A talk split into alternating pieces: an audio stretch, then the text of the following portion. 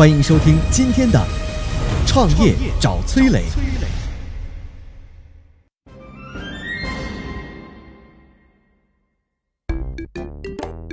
最近微信小程序又一次被提起，却和微信支付张小龙无关。阿里系推出繁星计划，豪掷二十亿补贴小程序开发者。微信小程序从爆火到现在的成绩，小程序对于创业者还是个机会吗？有请崔磊。实际上呢，阿里对于小程序的关注早就已经开始了。前段时间啊，支付宝不是还针对睡眠质量推出过一款小程序吗？不知道你有没有玩过啊？当时也算是小火了一把吧。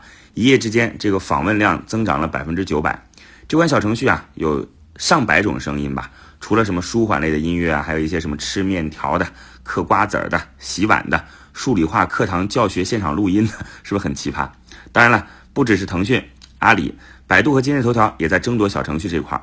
那么它们有什么区别呢？你想想，腾讯的微信小程序优势是什么？微信嘛。强的当然是社交软件的流量和背后的人际关系链了，本质上还是做用户端的服务。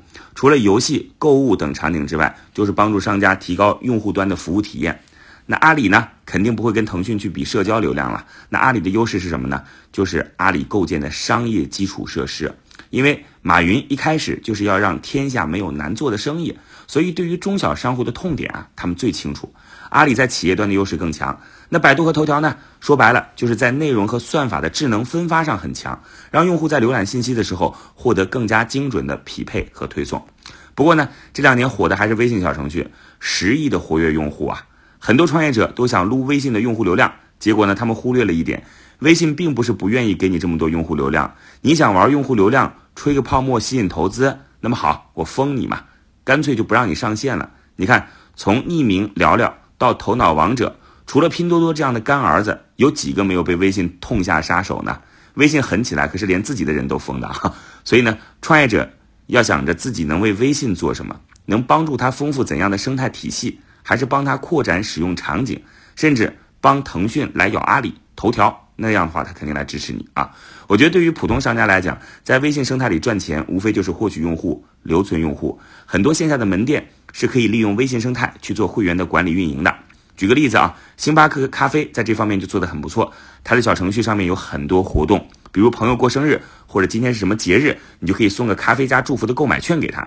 朋友呢就会想，哎，这是你送我的券，我要用。只有收到的礼券，收券人不仅成为了星巴克小程序的用户，还有很大的概率会去门店兑换咖啡，这就形成了裂变，可以从线上往线下导流。实际上。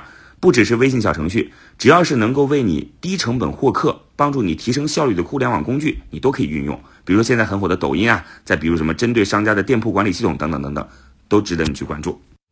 我曾经呢跟很多创业者沟通过，发现创业者最大的痛点就是缺少资源、缺少链接。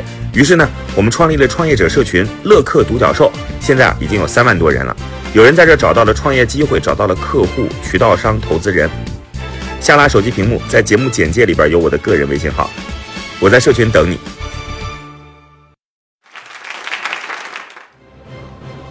有请奥斯卡。大家好，我是天使投资人奥斯卡。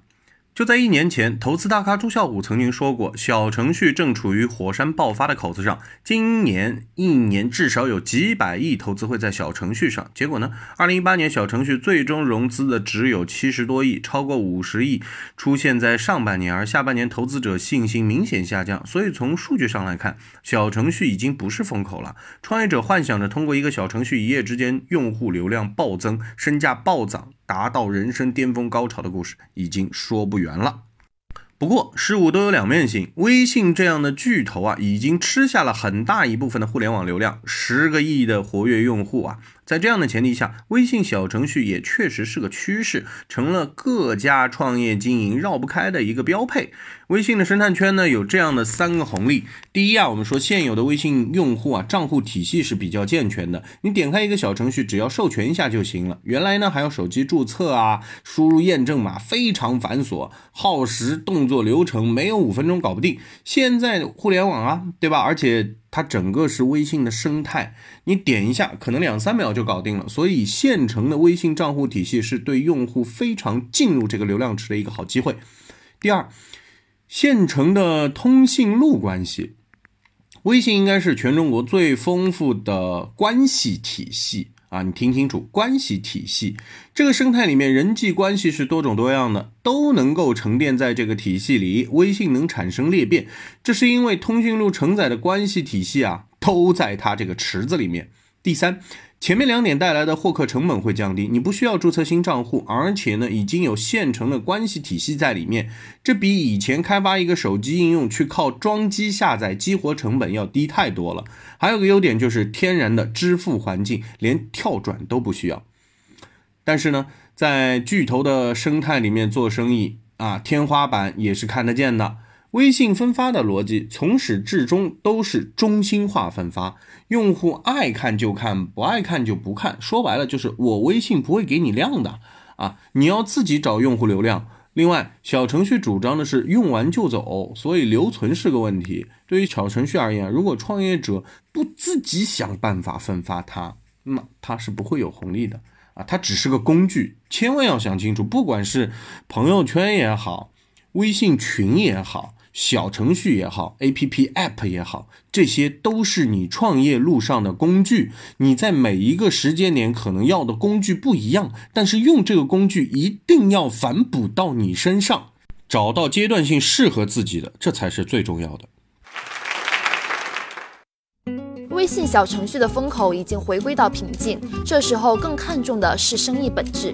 你获取用户、留下用户后能提供的服务是什么？一定要从过去的用户流量思维回归到服务本身。